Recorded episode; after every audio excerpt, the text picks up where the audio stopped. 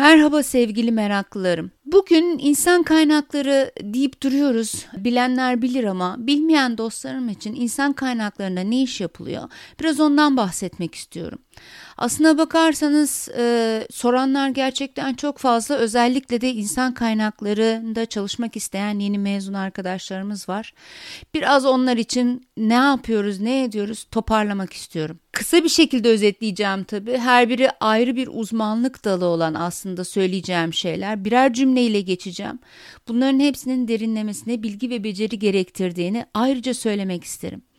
Önce görünen yüzünden başlayalım. Herkesin bildiği bir şey. Evet, işe alım yaparız.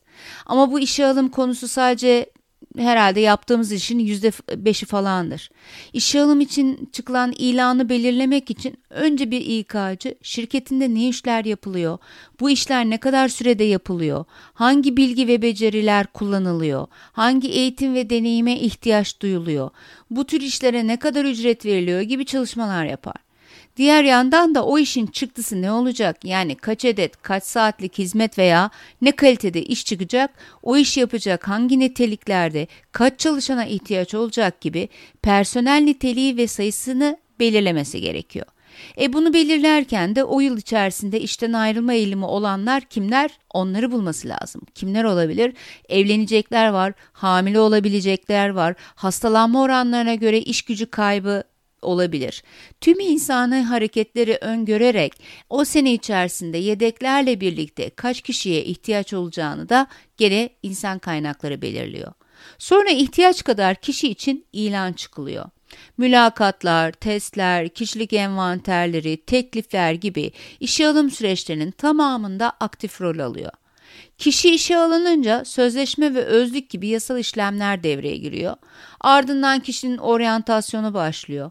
2 ve 6 ay geçmeden e, performansı değerlendiriliyor ki bu süre zarfında işte kalacak mı yoksa karşılıklı yollar ayrılacak mı bunun kararı veriliyor. Hmm. Kişinin performansının değerlendirilmesi için ne tür değerlendirme süreçlerin yapılacak? Kimler kimleri değerlendirecek? Kimlere bu değerlendirmeler yapılacak? Yetkinlikler ne olacak? Hedefler ne olacak? Yani kurum içindeki performans sistemlerinin altyapısını kuruyor ve tüm çalışanları bu yönde eğitiyor. Tüm bu değerlendirme süreçlerini izliyor ve raporluyor. Düşük performansta olanlar için eğitim ve kariyer uygulamaları başlatıyor. Yüksek performansta olanlar için kurumda tutabilmek adına çalışmalar yapıyor ödül sistemleri ve disiplin politikaları oluşturuyor. Kurumun çalışma huzurunu sağlıyor. Kişilerin terfiler için altyapı oluşturuyor. Terfiler için yöneticilere destek oluyor. Aynı şekilde farklı görevlere geçmek isteyenler olabiliyor. Bu durumda çeşitli uygulamalara tabi tutuluyor kişiler. Ücretlerinin sosyal haklarının belirlenmesi, güncellenmesi için çalışmalar yapılıyor. Maaşlarının hesaplanması ve yatırılması için bodro süreçleri yürütülüyor. Kişilerin izin ve devamsızlıkların tutulması, işe giriş çıkışları, fazla mesailerin takip edilmesi, hastalık, rapor gibi süreçlerin takip edilmesi gene insan kaynakları tarafından yapılıyor. Servis arabalarından yemekhaneye, güvenlikten araç gereç sağlanmasına, iş güvenliği kurallarından kişisel verinin korunmasına kadar tüm insanla ilgili süreçlerde insan kaynakları aktif rol üstleniyor.